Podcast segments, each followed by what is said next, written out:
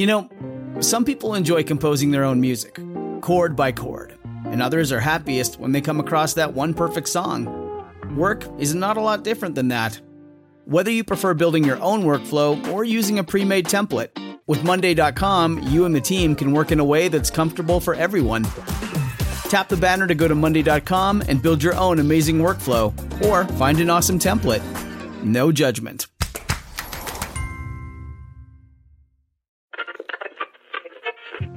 Support for Swindled comes from Claritin. It's that time of year again when I can barely breathe out of my nose. Yep, seasonal allergies. I have it all. Itchy eyes, congestion, sneezing. Luckily, there's a path to relief. Time to live Claritin Clear with Claritin D. Designed for serious allergy sufferers, Claritin D has two powerful ingredients in just one pill that will relieve your allergy symptoms and decongest your nose so that you can breathe better, and it works fast. Claritin's non-drowsy relief starts working in as little as 30 minutes, so not only can you get on with your day sooner, but you can do so without compromise. Ready to live life as if you don't have allergies? It's time to live Claritin Clear. Fast and powerful relief is just a quick trip away. Find Claritin D at the pharmacy counter. Ask for Claritin D at your local pharmacy counter. You don't even need a prescription. Go to Claritin.com right now for a discount so you can live Claritin Clear. Use as directed. Hi, this is Carrie Farrell, and I am here with DJ Mayonnaise Hands, and we are kicking off New York Art Fair season. Now, is there any way that I could, maybe possibly get your social security number? 22-year-old Carrie Farrell was hip. She had a cool haircut. She listened to cool music. Her MySpace profile was artistically crafted. She had multiple tattoos, and she spent most of her time hanging out with guys in bands that grew ironic facial hair. In fact, one of Carrie's tattoos on the back of her hip read, "I heart beards." It was perfect, because Carrie Farrell had just moved to a place where nose rings and beards were considered acceptable replacements for personality. Early 2000s, Williamsburg, Brooklyn, New York. Carrie made friends in Brooklyn quickly and easily. By now, meeting people had become effortless. Carrie wasn't afraid to start a conversation with anybody. She had spent her entire life trying to fit in, and it hadn't always been so easy. Especially as an adopted child from Korea, growing up in a Mormon family in suburban Utah. Brooklyn, on the other hand, fit Carrie Farrell like a glove, and not just because she was living in the room the size of a broom closet.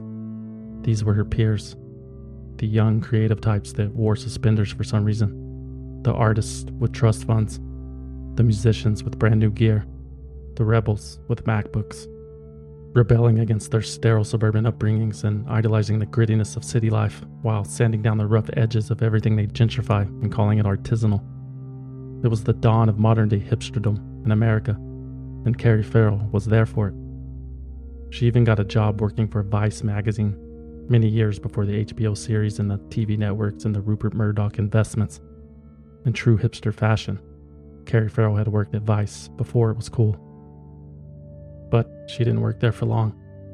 One week into the job, Carrie's new boss, publisher Eric Lavoie, decided to search the internet for Carrie's name after she had made sexual advances towards him on company time.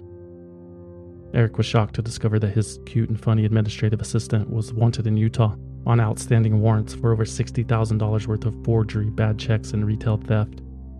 On April 2nd, 2009, Vice publicized their mistake by posting an article titled, "Department of Oopsies, We Hired a Grifter," which contained some sage advice for hiring managers that read, quote, "When the time comes for you to take on a new administrative assistant, try plugging your prospective employee's name into the new internet dealie called Google to make sure she doesn't have any less than desirable traits, like, say, 5 outstanding warrants for fraud in Utah, where she also faked numerous abortions and was run out of town after earning a colorful nickname such as the Filth."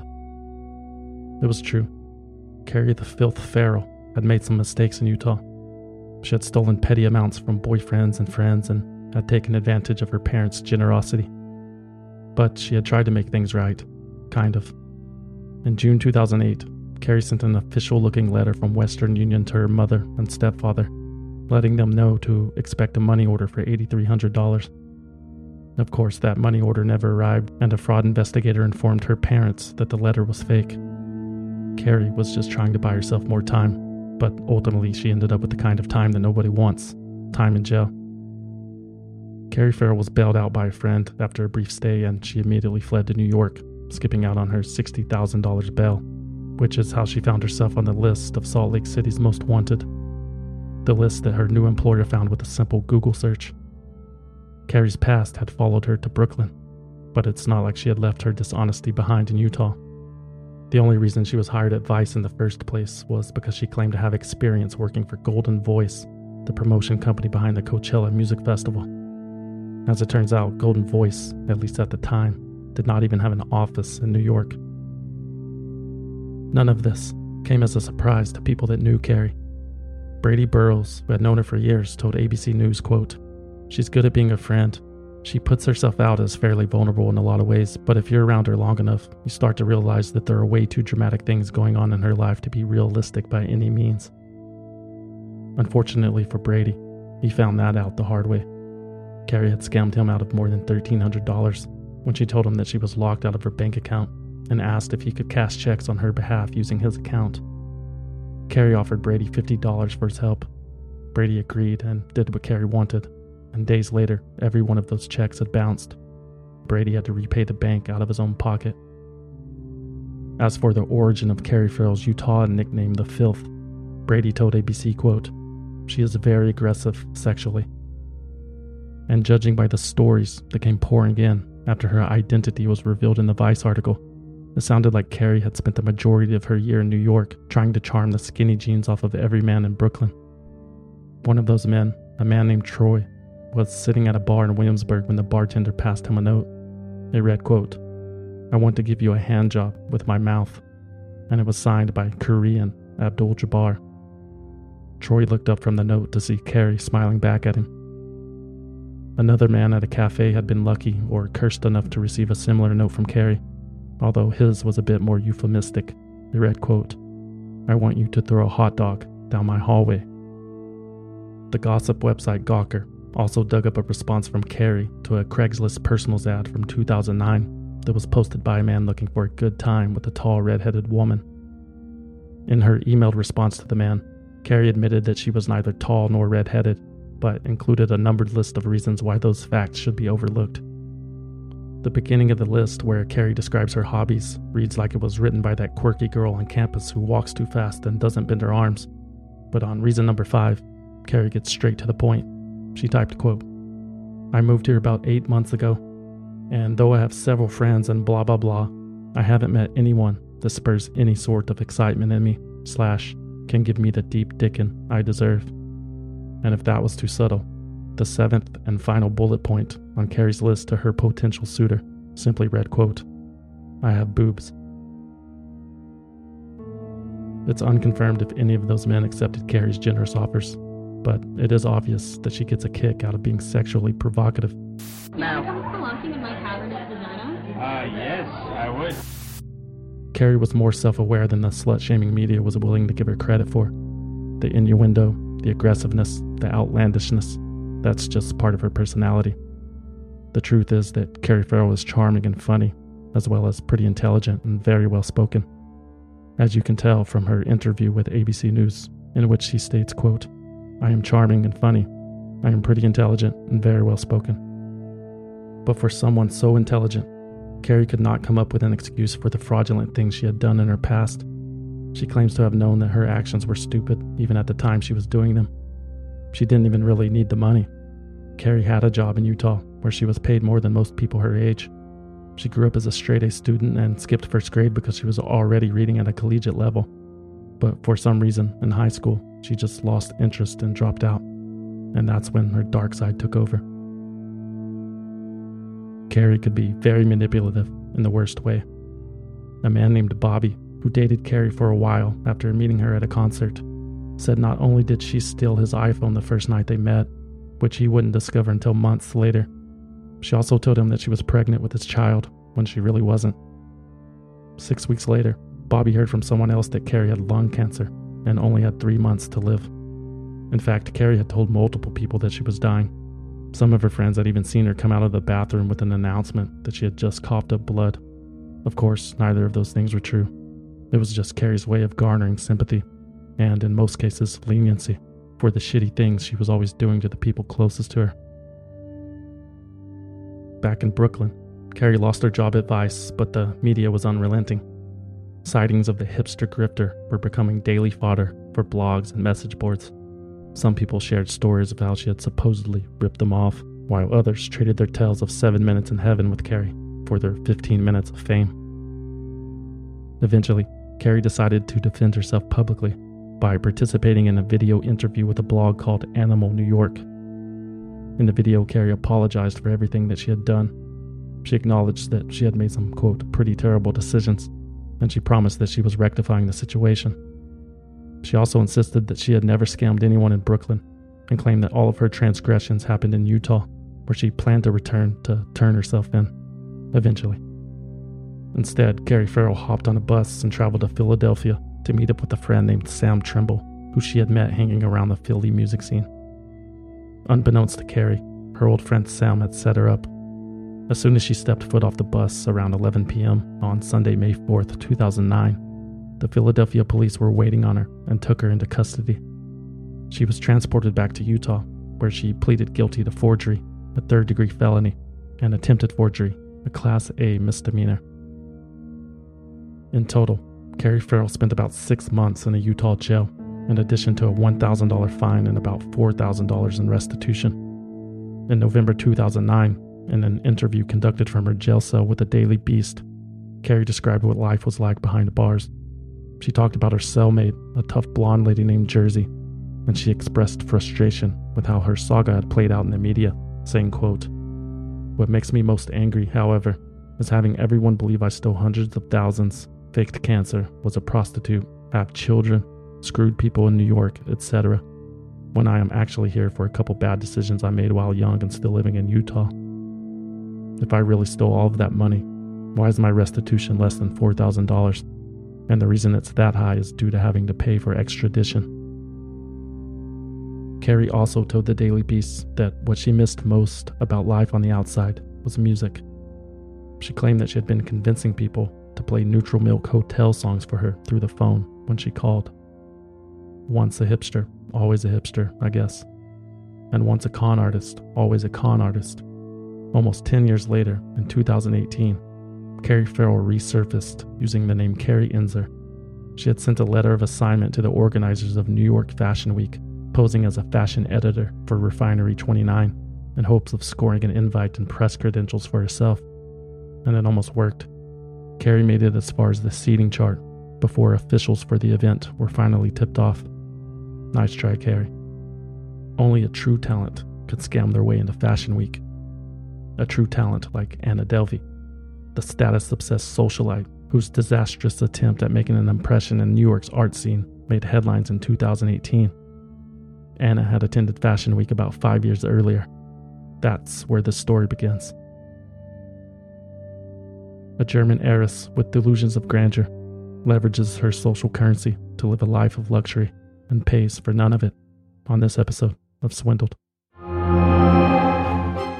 They bribed government officials, clear violations of federal state law, pay to play taxpayer dollars that were wasted, paid tens of millions of dollars, dummied up its books and records, by falsifying its books and records, responsible for the collapse of the entire system. And in this role of some kind of swindle, is that right? Calling all lovers of mystery. Prepare to don your detective hat in June's Journey, a free hidden object mobile game that delves into the captivating journey of June Parker, a self-proclaimed detective on a quest to unravel the mystery surrounding her sister's untimely death. Take a trip in time to the glitzy 20s and play as June, deciphering clues and unveiling secret plots within thousands of beautifully illustrated scenes. The thrill is endless, with new chapters added weekly, allowing you to not only enjoy the detective adventure, but also to personalize and decorate your very own Orchid Island, where the story takes place. How sharp are your detective skills? Find out when you download June's Journey on your Android or iOS device, or play online via Facebook Games. Your detective journey awaits. I would offer you like $100K to wash my hair. But you wouldn't turn that down. I hate washing my hair myself. It's so annoying. It just takes so much time, so it's not a good use of my time. But they can't put it on their face. Yes, they can. It says put on your body. Well, you just don't follow the rules like an idiot all the time. Anna Delvey's first visit to New York during the summer of 2013 was supposed to be temporary. She had planned to attend Fashion Week before returning to Paris, but Anna had found the city so exciting and so accommodating that she decided to call it home. The timing was right. Anna was 22 years old and fresh off a breakup with her boyfriend back in Paris, and she already had a job lined up at the New York office of Purple Magazine, whom she had interned for in France. Anna would figure everything else out along the way. She always did. Of course, being the heiress to the Delvey family fortune back in Germany made the transition a bit easier. Anna's new friends in New York weren't exactly sure how her multi-million-dollar trust fund had been established, but apparently Anna's father was a titan of the oil industry or solar panels or something like that. Others had heard that Anna's father was actually a Russian diplomat. Maybe it was both. Whatever the case may be, it was clear to everybody who met Anna that she had money, and she wasn't afraid to use it for power and influence. Both of which came in quite handy in the elitist art and fashion worlds where Anna chose to reside. Her Instagram profile was filled with photos of herself at gallery openings and charity events, brushing shoulders with the who's who of whoever these people were at places like the Venice Biennale, the Frieze Art Fair, and Sotheby's. She socialized with runway models and fashion designers all over the world, always generating the kind of social currency that only money can buy. But it felt natural. Anna Delvey looked like she belonged. She would always attend these events dressed head to toe in designer gear, and usually accessorized with an expensive glass of wine and oversized black eyeglasses that punctuated her round face, reddish blonde hair, and pouty lips. She would engage and speak with a disarming European accent, and follow every sentence with the kind of infectious giggle that would allow her to get away with saying borderline insults directly to your face. Not to say that Anna Delvey was an asshole. Far from it, actually. Anna was inclusive and generous. She would hand out $100 tips to Uber drivers on a regular basis, and she would befriend people who would normally be considered lower on the social ladder. In fact, Anna's best friend in New York was a concierge at the hotel where she was living.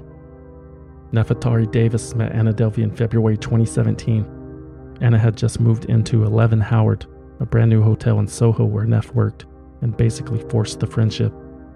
Anna would spend hours at the front desk just talking or asking for restaurant recommendations, and she would tip Neff hundreds of dollars for her time. Anna would also bring food and wine to her new friend while she worked, which was probably against hotel policy, but nobody cared because according to Neff Davis, Anna basically ran the place. She told New York Magazine, quote, "You know how Rihanna walks out with wine glasses? That was Anna. And they let her. Bye, Miss Delvey." The reason Anna had so much free time to hang around the hotel is because she had already quit her job at Purple and had remained unemployed. During the day, when she wasn't lounging around her room, Anna spent her time and money shopping and pampering herself. Acne, Michael Kors, Supreme, manicures, and massages. She also paid a cash advance of $4,500 to a personal trainer named Casey Duke, whose website boasts of more than 50 celebrity clients. At night, Anna was dining out and bar hopping, socializing and partying. But most importantly, she was networking and trying to make connections with anyone of influence that crossed her path. Because Anna Delvey was on a mission. It wasn't her goal to live a life of leisure and room service. Anna had bigger aspirations. Anna had a vision. A vision for a, quote, "dynamic visual arts center" that would feature a rotation of exhibitions and installations from the world's most renowned artists. She wanted to curate a space that would include pop-up shops and a juice bar, as well as 3 restaurants featuring dishes from the world's best chefs. Anna even planned to have a German bakery on site, just because it reminded her of home. And she planned to call this new art center the Anna Delvey Foundation. And she wanted to launch the flagship location in New York City, before eventually expanding to Los Angeles, London, Hong Kong, and Dubai. Of course, such an ambitious project would not come cheap. The New York location alone was estimated to cost as much as $40 million, mostly because of the property that Anna had identified to redevelop. 6 floors and 45,000 square feet of the historic 19th century Church Missions House on the corner of Park Avenue and 22nd Street. There were definitely more affordable options, but Anna had already made up her mind. She wanted the Church Missions House, and Anna Delvey usually got what she wanted.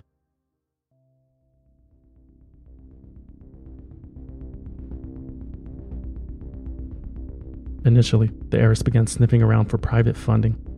Anna had Neff Davis organize lunches and dinners at the 11 Howard restaurant, Les Cuckoos, to host potential investors and other rich people that Anna had met. Everybody showed up. CEOs, famous athletes, Macaulay Culkin, even Martin Shkreli, the farmer bro himself, had attended one of these dinners, later telling New York Magazine from prison, quote, "Anna did seem to be a popular woman about town who knew everyone. Even though I was nationally known, I felt like a computer geek next to her." Yeah, that's great. Get back into your hole, Marty. Ultimately, Anna decided that she did not want her vision to be corrupted by outside money. She decided to finance the project on her own. She was a German heiress, after all. But she didn't want to invest all of her assets in one place.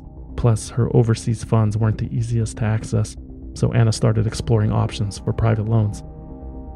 An acquaintance put her in touch with Andrew Lance, a partner in the real estate practice group at law firm Gibson Dunn. Lance began contacting financial institutions on Anna's behalf with a letter that read, quote, "Our client, Anna Delvey, is undertaking a very exciting redevelopment of 281 Park Avenue South, backed by a marquee team for this type of venue and space."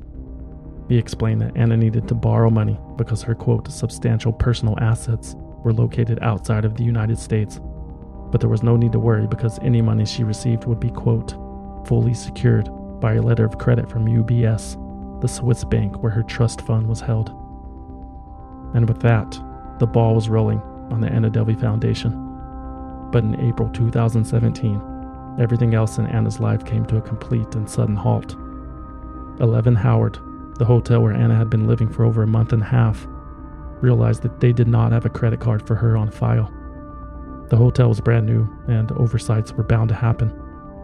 Hotel management alerted Anna about the issue, and she told them that she would arrange a wire transfer to pay her $30,000 bill.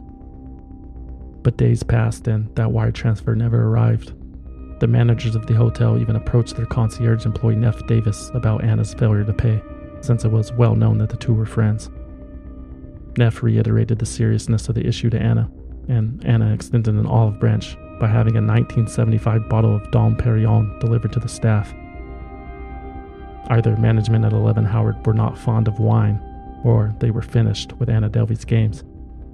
The bottle was returned to sender with a threat to Anna, letting her know that she would be soon locked out of her room, and that all of her belongings contained in that room would be held hostage until payment was made. Anna responded by chartering a private jet and flying to Omaha, Nebraska, to attend Warren Buffett's annual Berkshire Hathaway conference, where she met Bill Gates at a private dinner. Just imagine all of the Instagram likes.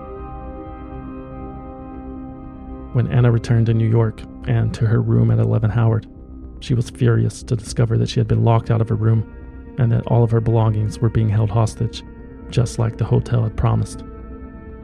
And magically, the $30,000 wire transfer was soon delivered. But Anna Delvey held a grudge, and just like Martin Shkreli had taught her, she purchased domain names in all of the hotel managers' names so she could possibly humiliate them later. And she planned to move out of the hotel as soon as possible. But first, she needed a vacation. Introducing Bluehost Cloud, ultra-fast WordPress hosting with 100% uptime. Want a website with unmatched power, speed, and control? Of course you do. And now you can have all three with Bluehost Cloud, the new web hosting plan from Bluehost. With 100% uptime and incredibly speedy load times, your WordPress websites will be dependable and lightning fast on a global scale. Plus, your sites can handle even the biggest traffic spikes without going down or lagging. And with Bluehost Cloud, you get 24/7 WordPress priority support, meaning you're connected to WordPress experts any time you need them. Not to mention, you automatically get daily backups and world-class security. So, what are you waiting for? Get Bluehost Cloud today by visiting Bluehost.com. That's Bluehost.com.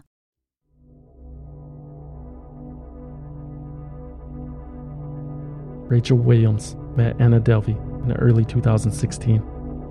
She was at a Manhattan nightclub called The Happy Ending, sitting at the same table where Anna had just ordered bottle service. Rachel didn't know Anna, but she recognized her from Instagram.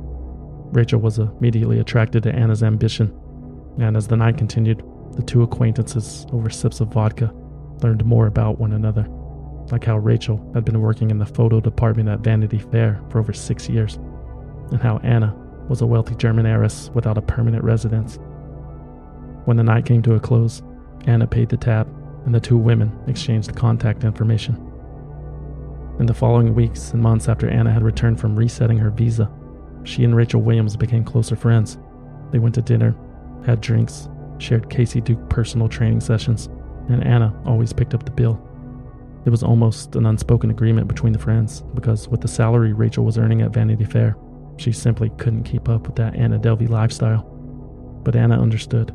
Money was never an issue. A fact that was further proven when Anna invited Rachel to an all-expenses-paid trip to Morocco, where she had reserved a riad for 6 nights in the middle of May at one of the world's most luxurious resorts in Marrakesh.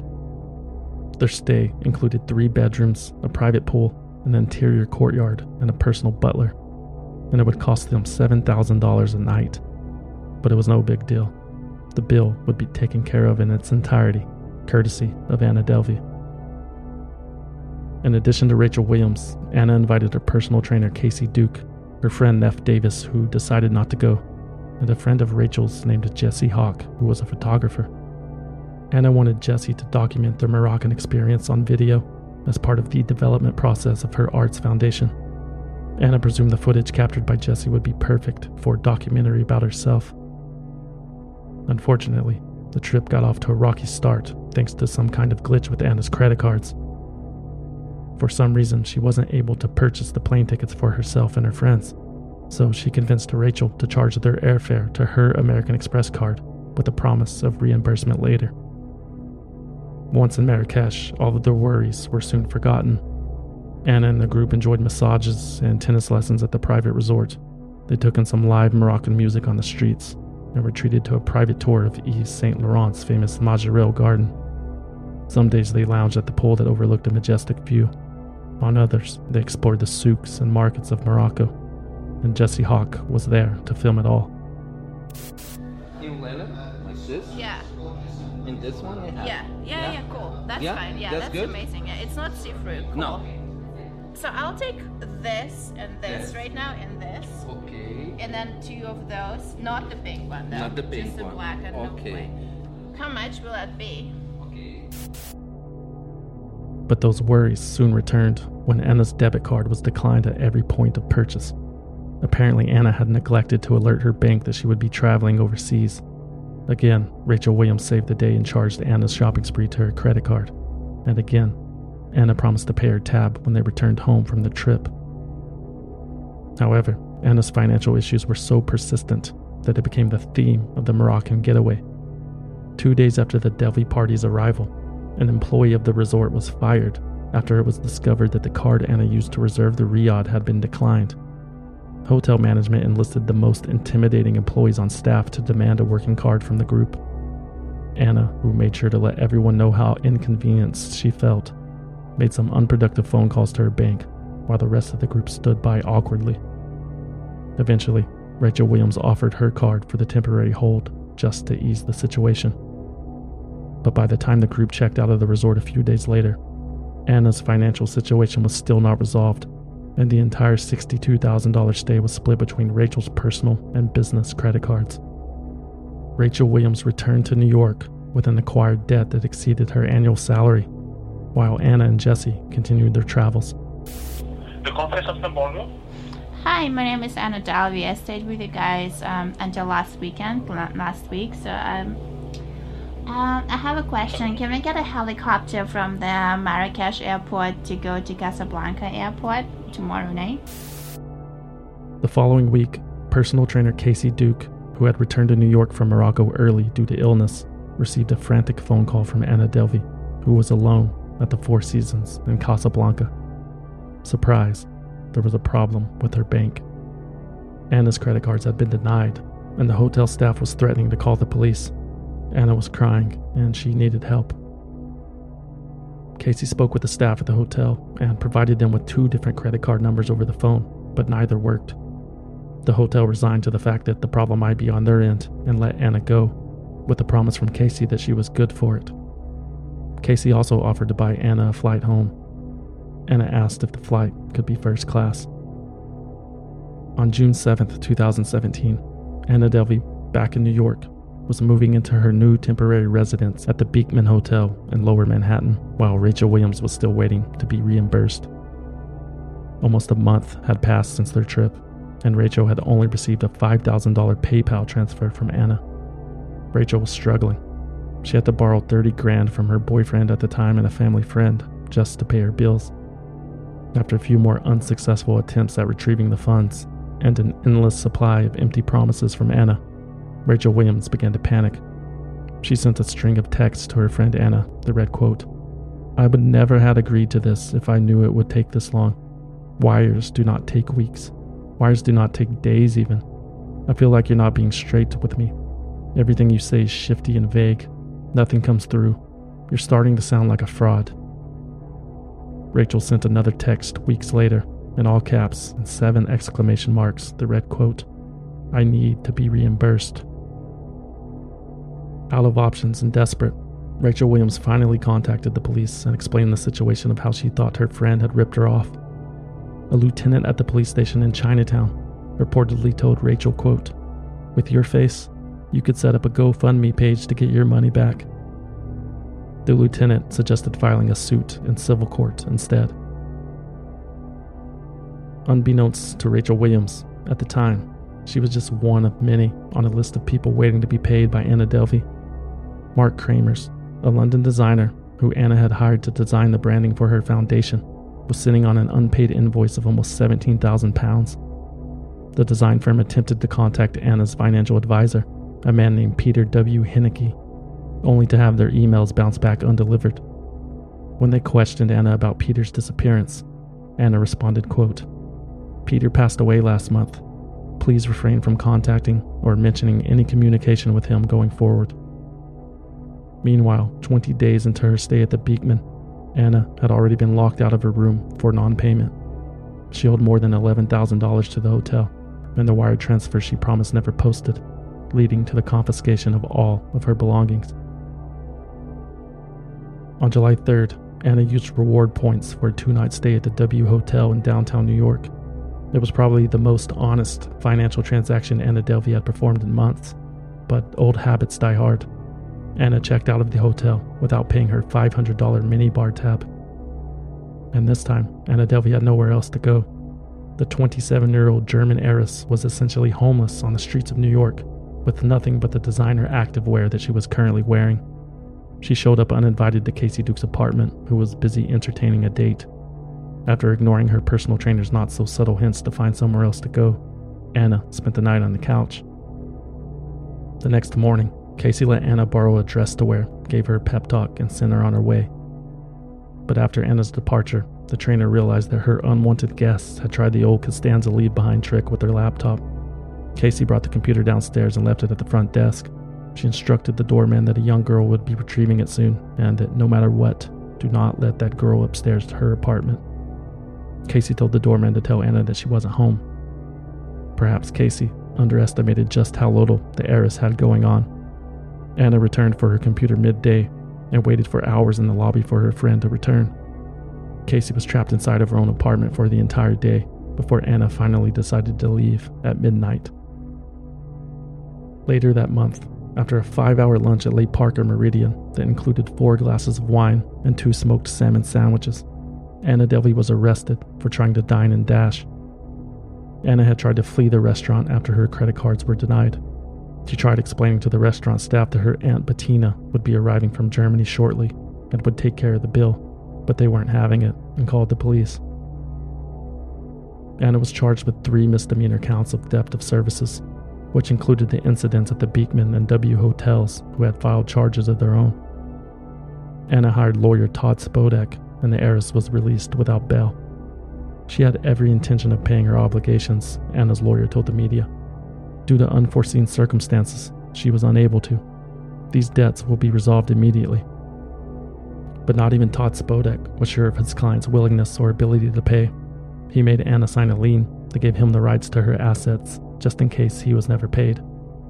But Anna was grateful to have someone in her corner finally, and she asked Todd if she could sleep at his house for the time being.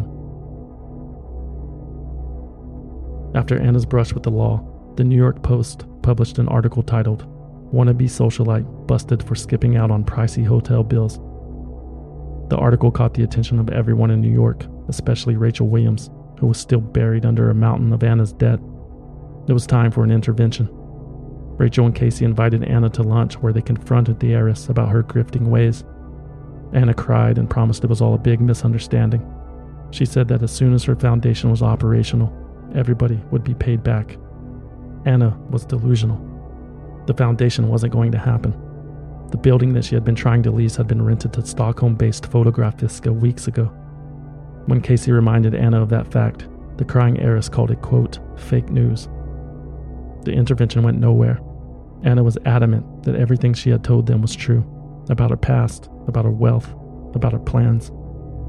Rachel and Casey left defeated and put Anna up in a hotel one last time, with instructions to the front desk to remove the minibar and deny all room service. In September 2017, Anna Delvey failed to appear in court for her misdemeanor charges. Earlier that summer, she had deposited 2 checks totaling $15,000 into her bank account, and she withdrew $8,200 before the checks were discovered to be fraudulent. She used the money to fly to California, where she checked into a luxury addiction facility in Malibu. The following month, Rachel Williams told Anna that she would be in Beverly Hills soon for work and arranged a lunch date with her old pal. That day, when Anna left the premises of the rehab to meet up with Rachel, the police were waiting for her. She was arrested on 6 counts of grand larceny and attempted grand larceny. Apparently, Anna Delvey was involved in a much larger fraud than the theft of services she had become known for at hotels and restaurants. But Rachel Williams already knew that, because Rachel Williams had assisted the New York Police Department with organizing the sting to arrest her friend. Support for Swindled comes from Simply Safe. When you travel, do concerns back home nag you? You know, did you lock up? Did you leave a window open? Did you forget a child? Things like that. I know I do. That's why I recommend investing in Simply Safe Home Security today for award-winning security and peace of mind wherever your summer plans take you. Here's a true story that happened to me last week. I was out of town in an unfamiliar city in an unfamiliar room. It was midnight and I was about to fall asleep when I get an alert on my phone. Simply Safe glass break sensor triggered. Not good. So I log in to view my cameras and I see a massive hailstorm pounding my house in real time. Long story short, I sent a friend over to take care of it. His night was ruined. I slept like a baby. Thank you, Simply Safe. Simply Safe has given me and many of my listeners real peace of mind. I want you to have it too. Right now, get 20% off any new Simply Safe system with Fast Protect monitoring at simplysafe.com/swindled. There's no safe like Simply Safe.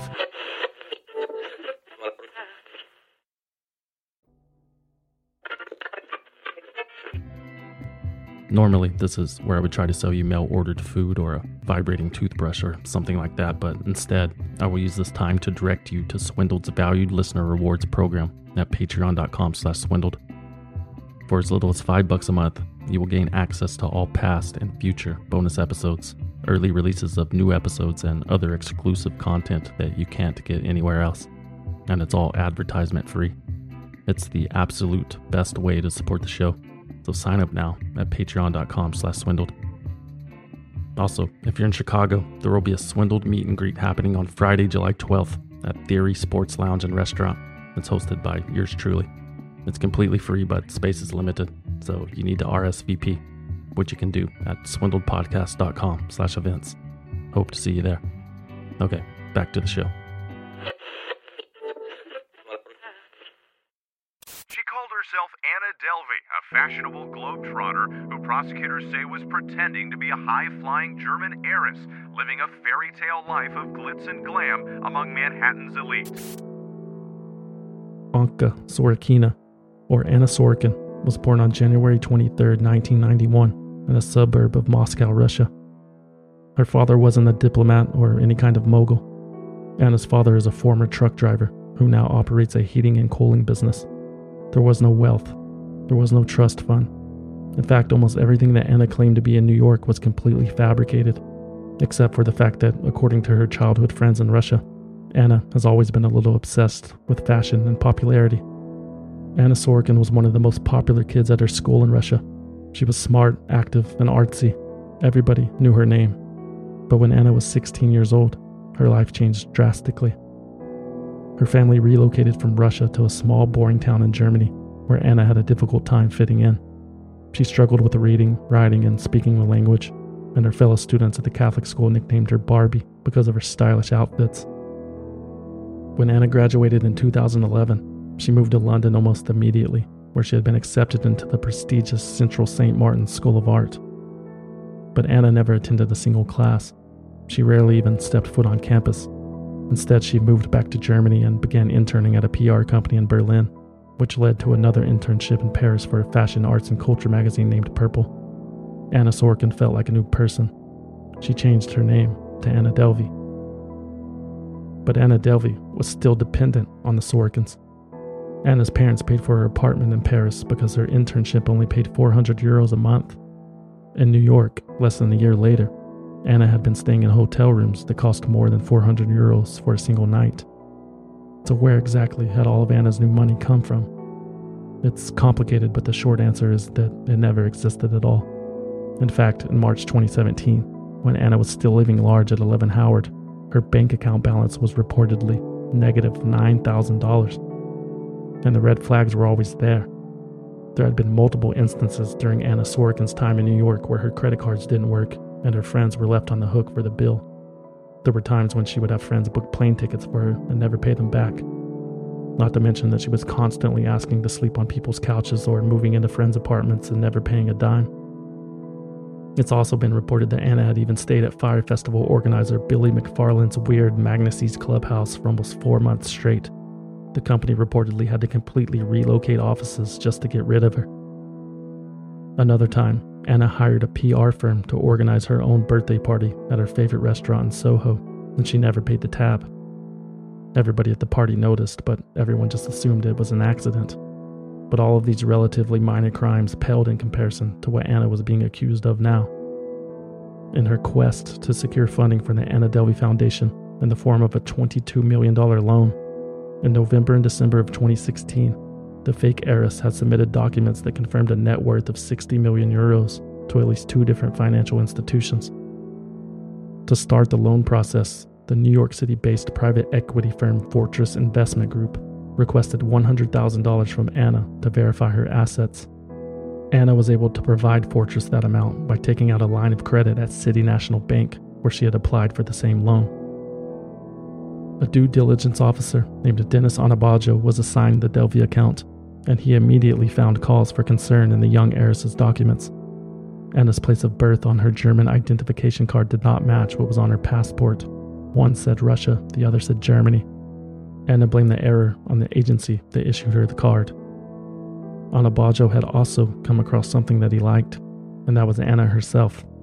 The two had met at 11 Howard on 3 separate occasions to discuss the loan, and after one of those meetings, Dennis had texted Anna, quote, "Let me come upstairs and say a proper goodbye." In fact, Dennis Anabajo texted Anna a lot, over 150 times during the loan application process, although not all of the texts were focused on business. In another, he told Anna, quote, "I'm forcing myself not to kiss you because you are insanely beautiful." What an impressive show of restraint. It's amazing that Anna Sorokin got as far in the loan process as she did. But once Fortress alerted her of their plans to travel to Switzerland to verify her trust accounts in person, Anna voluntarily withdrew from the process.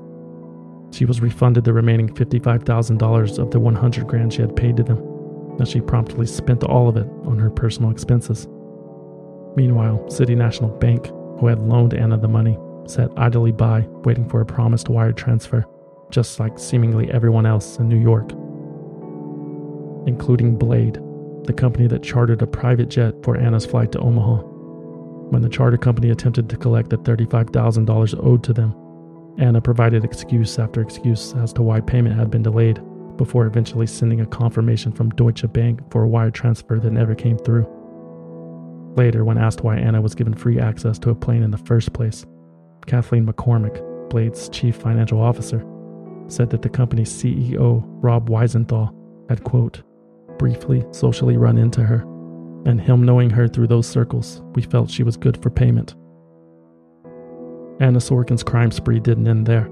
In April 2017, she used the same check-kiting scheme that would pay for her trip to California at a later date to withdraw $70,000 in cash after making a deposit of $160,000 using bad checks. Anna used a portion of that money to pay her $30,000 tab at 11 Howard. For over 10 months, Anna Sorokin had orchestrated a type of Ponzi scheme where she borrowed from banks and friends to repay other banks and other friends, if she repaid them at all. And she stole services from hotels and restaurants and charter companies to live the life she had always dreamed of having. And it worked for a while. Anna found herself in the finest restaurants New York had to offer. She found herself in the company of the Manhattan elite. She even found herself in a Moroccan paradise, and she hadn't inherited or earned any of it.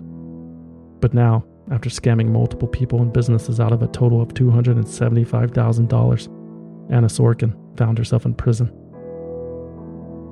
When media outlets reached out to Anna's parents in Germany, her father deflected any responsibility for his daughter's behavior, saying, quote, she has a selfish personality. We can't do anything about it. We raised her well. And he added, I really do hope my daughter finds what she is looking for, whatever it is. Anna Sorokin rejected a plea deal that would have seen her released from prison and deported in less than 2 years. She was going to be deported anyway for an expired visa, whether she was guilty or not. Instead, Anna pleaded not guilty and opted to stand trial. After the judge determined that she was a flight risk, Anna remained incarcerated on Rikers Island for over a year before her trial started. In an interview from her cell with New York Magazine's The Cut, Anna, referring to the latest accommodations for which she would not be paying for, told them, quote, this place is not that bad at all, actually. People seem to think it's horrible, but I see it as like this sociological experiment. Anna also showed some remorse, but stopped just short of apologizing, quote, I am very upset that things went that way, and I didn't mean for it to happen. But I really can't do anything about it being in here. She had also taken exception to all the labels the media had tagged her with. She said she was never trying to be a socialite, and that yes, she had dinners, but they were work dinners. Quote, I wanted to be taken seriously. Well, at Rikers Island, Anna Sorokin was being taken seriously, because she couldn't stop fighting and disobeying orders inside of the prison.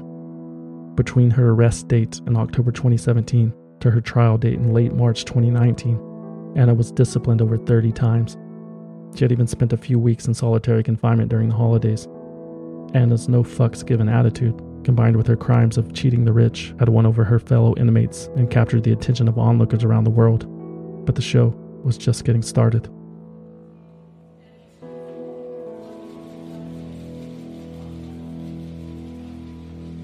Anna Sorokin's trial began on March 27, 2019, and it became immediately evident that it was going to be anything but typical. On her first day in court, Anna arrived wearing a low-cut black dress with matching choker around her neck, an outfit that some in the media suggested was more suitable for a night out on the town rather than a date with the judge and jury. Anna's, quote, mysterious chic courtroom attire was curated by stylist Anastasia Walker, and according to Anna's lawyer Todd Spodek, it was part of their defense strategy. He told GQ, quote, it is imperative that Anna dress appropriately for the trial. Anna's style was a driving force in her business and life, and it is a part of who she is. I want the jury to see that side of her. The fashion show continued for the duration of the trial. There were the Victoria Beckham slacks, the Saint Laurent blouse, the snakeskin print mini dress, more chokers, stylish eyeglasses. Someone even created an Instagram account called Anna Delvey Court Looks to document the defendant's wardrobe. Anna seemed to be relishing in the attention. In fact, day 3 of the trial was delayed for over 2 hours because Anna's chosen outfit for the day was dirty and wrinkled, and she refused to appear wearing her Rikers Island uniform. Judge Diane Kiesel was not happy. She told Anna, quote, "This is the last day we're playing with clothes. I've had a jury here since 9:30 this morning. This is unacceptable and inappropriate. This is not a fashion show." This is Anna's lawyer, Todd Spodek. It's not that she didn't want to come out only because of the clothes. She's going through a major criminal trial that's publicized every day. It's emotional, and it's her life. The rest of Anna's trial was relatively boring in comparison. The only other notable event was when juror number 9 fell asleep repeatedly, while Assistant District Attorney Catherine McGraw laid out the evidence against Miss Sorkin. The jurors' snores were so disruptive that the judge suggested that he take a nap outside during their upcoming scheduled break. The juror declined, telling the judge, quote, "I'm not taking a nap outside, miss." As a result, the juror was dismissed from the trial completely, a fate that probably made juror number 9 the envy of his peers, because as Business Insider magazine put it, the ensuing weeks of the trial featured, quote, "a dull parade of bankers." They read through a series of documents and emails and text message exchanges, and they analyzed the metadata and search history of Miss Sorkin's devices to prove that her accountants, such as the late Peter W. Henneke, were a figment of her imagination. Interesting, sure, but every day for a month. No thank you. In fact, as the trial trudged along, the public gallery became more and more empty. It seemed as if everyone had grown bored and stayed home. Not even Anna's parents had bothered to show up. At one point, Anna was overheard whispering to her lawyer, quote, "Where is everyone?" Just further proof that it takes a true creative genius to present white-collar crime cases in an entertaining way. Don't forget to rate and review. The highlight of the trial, if there were any, came in the third week when key witness Rachel Williams testified against her former friend. Rachel's testimony was full of tears as she described what it was like being caught in Anna's web of lies and having to deal with the fallout. Quote, "I'm losing it. I'm up every night having attacks and I'm late for work. I'm getting phone calls from American Express, which just causes more panic attacks because I'm just telling them the same things Anna's telling me, which is, it should be just any day now. It should be any day now." After her testimony, Rachel Williams told reporters that she didn't want to make the trial about herself and that she wishes she had never met Anna, saying, quote, "This is the most traumatic thing I've ever been through." And then the most traumatic thing that Rachel Williams had ever been through turned into a 6-figure Simon & Schuster book deal and an HBO-optioned television show. Tragic, really. Ultimately, the prosecution set out to prove that Anna Sorkin's actions were calculated and full of intent, telling the jury, quote, "We all know what a white lie is. A white lie is telling a girlfriend that her butt does not look big in those jeans, making up fake bank documents, making up fake accountants, making up fake identity documents. Those are not white lies. Those are lies that tell you the defendant had criminal intent in this case.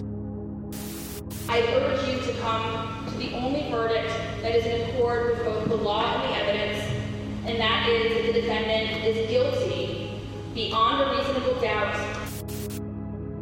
Anna Sorkin chose not to testify at her trial, but her lawyer, Todd Spodek, did enough talking for the both of them. His defense was based on the fact that Anna had every intention of paying everyone back. He argued that the appearance of wealth was necessary in the world in which Anna lived, a world of fake people where money was made on hype alone. So I think that this is the world these people live in, where their image is not necessarily 100% accurate. Everyone portrays someone that they're not, and social media allows you to stand in front of a plane and be an international jet setter when it's all curated. Spodek explained his logic to Insider, saying, quote, "You're 25 and trying to create this empire with all these loans and complex things. She got it together. If somehow this business plan got a consultant at McKinsey who worked with her and really helped her, and she was in grad school and went to fucking Harvard Business School and had all the right players, could we have it? But she didn't have those opportunities." Spodek further argued that the banks had never seriously considered giving Anna a loan. Therefore, no one involved in that transaction had been harmed. Therefore, Anna had not broken any laws. Furthermore, Spodek claimed that since Anna had paid several people and businesses back, that there was never any intent to harm anyone. The lawyer agreed that his client's actions were unethical and unorthodox, but he believed that Anna believed that eventually she would be able to pay everyone back. I think that there's a lack of intent for any of the crimes in the indictment. What she did do is take advantage of a system that basically opened their arms and doors to anyone who had the appearance of being rich. Spodek continued, quote, "When you have $60 million, or when you give the impression that you have $60 million, all the doors are open. I'm not saying it was appropriate to pretend to be a German heiress or falsify documents, but she would never get the opportunity to even talk to these people unless they believed she was a German heiress. So shame on them." I do not believe she had the intent to ever commit a crime. Whether she owes people money, that's a fact of life. That's the reality of doing business in New York. In other words, Anna Sorokin had to fake it until she made it. Anna had to kick down the door to get a chance at life. Just like Sinatra had to do it his way, Anna had to do it her way. Through her sheer ingenuity, she created a life that she wanted for herself. Anna was not content on being a spectator, but wanted to be a participant. Anna didn't wait for opportunities. Anna created opportunities. Anna believed that she would have the funds to pay every single person back. In the end, Anna Sorokin was found guilty of 4 counts of theft of services, 3 counts of grand larceny, and 1 count of attempted grand larceny. However, she was acquitted of the grand larceny count related to her attempts to obtain a $22 million loan and the charge of theft related to the $60,000 Moroccan vacation. All told, Anna Sorokin was facing up to 15 years in prison. I feel pleased with the fact that the jurors obviously believed our point of view and followed our logic and acquitted her of the top charge as well as the charge against Rachel Williams. I'm saddened that she was convicted of some of the other charges, but I understand there was significant paper evidence, and we sort of understood that a full acquittal was not necessarily a sure thing in a case like this. Anna's sentencing hearing took place about a month later on May 9th, 2019. Assistant DA Catherine McGraw explained why Anna should be given the higher end of the sentencing guidelines. The defendant repeatedly told people again and again that she was a German heiress with a sizable fortune. There is a great risk that the defendant, once she is released from incarceration, that she will simply go out and attempt to perpetrate a similar scheme again. Before these proceedings and during the proceedings, the defendant has shown almost no remorse for the crimes that she committed. She seemed to be basking in the press attention rather than thinking seriously about the crimes that she had committed and how they affected people. She had a friend of hers tweet who would be her preferred actress to play her in the movie version of her life. Margot Robbie. That's the actress Anna would choose to portray her, just in case you were wondering. Anyway. She was not reflecting on the harm that she had caused to the financial institutions and the businesses from whom she had stolen goods and services. The defendant repeatedly delayed these court proceedings because she was not happy with the clothing that was offered to her by the Department of Corrections. On numerous occasions, the people had to send their witnesses back home and have them come on different days because the defendant was unhappy with the clothing that she had on offer. And in fact, the only time during these proceedings when the defendant genuinely showed any sort of emotion was when she was crying because she was upset about the clothing that she had received from the Department of Corrections. There is a great risk that the defendant, once she is released from incarceration, that she will simply go out and attempt to perpetrate a similar scheme again. We believe that an appropriate sentence would be 4 to 12. Judge Diane Kiesel agreed. Anna Sorokin was sentenced to 4 to 12 years in prison and required to pay nearly $200,000 in restitution. Anna addressed the court briefly and apologized for the mistakes she made. However, moments before she was sentenced, in an interview with the New York Times, Anna was singing a different tune, telling the reporter, quote, "The thing is, I'm not sorry. I'd be lying to you and everyone else and to myself if I said I was sorry for anything." She added, "My motive was never money. I was power hungry." Anna had also displayed a brief moment of self-awareness in the interview when she admitted, quote, "I'm not a good person." When the New York Times reporter asked if she would do the same things again if given the chance, Anna laughed and said, "Yes, probably so." Again, this is Anna's lawyer, Todd Spodek. We prepared ourselves for the worst. We obviously hoped for the best, but 4 to 12 is a fair sentence. The judge was fair. She considered all of our sentencing memorandums and our arguments. The plea was 3 to 9, so there was no way that there was ever going to be a sentence that was less than the plea. And I think we're both satisfied with the result. Obviously, would have hoped for less time, but certainly this was expected. Despite the potential 12 years behind bars currently standing in her way, Anna Sorkin's future is bright. She said she plans to write 2 books while incarcerated. One will be a memoir about her exploits in New York, and the other will be about her experience in prison. When Anna is finally released from Rikers, she will be deported to Germany. From there, she hopes to move back to London, where she plans to launch her own investment firm with the money she will undoubtedly make from selling her story about ripping people off. There will probably be movie deals and sponsorships. She'll probably turn into some kind of social media influencer. She will be set up for life. And then finally, maybe for the first time ever, Anna Sorkin will no longer have to fake it. She's a strong woman. I mean, she's been incarcerated for almost 2 years by herself in America, in Rikers Island, one of the world's most notorious jails, and held up strong. She's been positive. She's been working with me. And I'm sure this won't be the last time we hear from her. Swindled is written, researched, produced, and hosted by me, a concerned citizen, with original music by Trevor Howard. For more information about the show, visit swindledpodcast.com and follow us on Twitter, Facebook, and Instagram @swindledpodcast. You can support the show by going to patreon.com/swindled and joining the Valued Listener Rewards Program. How much will that be? Hey, Anna, thanks for asking. It's $5 a month, and you'll get early access to new episodes and exclusive access to all past and future bonus episodes, like the short one that was just released about this guy. Gentlemen, this is Democracy Manifest. Have a look at the headlock here. See that chap over there? Get your hand off my penis! That's Paul Charles Dosa, a Hungarian chess champion who had a bad habit of dining and dashing. He's interesting, to say the least. And there's only one way to hear about it. Become a valued listener at patreon.com/swindled. You'll receive a personalized feed that you can listen to on any app of your choosing, except Spotify. The point is, you'll get new content, and I'll get to eat. It's a win-win. Patreon.com/swindled. Or you can also support the show by buying something at swindledpodcast.com/shop. There are stickers, patches, hats, hoodies, posters, t-shirts.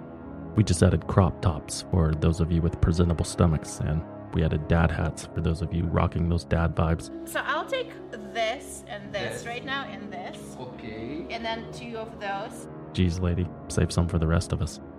Go check it out, swindledpodcast.com/shop. Or you can go to annadelveyfoundation.net for a little different shopping experience. Hint, hint. And finally, Chicago. On Friday, July 12th, there's a Swindled meetup at Theory on West Hubbard Street. I'll be there, so come have a drink with me and my friends. It's completely free, but space is limited, so you need to RSVP. You can find that info at swindledpodcast.com/events. On Saturday, July 13th, we will be at the True Crime Podcast Festival with a bunch of other great shows, so if you find yourself there, come say hello. Also, we're trying to plan some events in Los Angeles and Boston soon, maybe Toronto.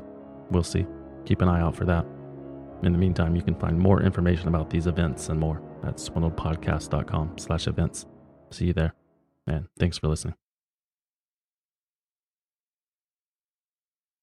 Thanks to Simply Safe for sponsoring the show.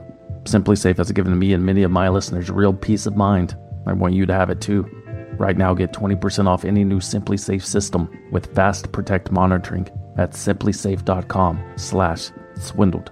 There's no safe like Simply Safe.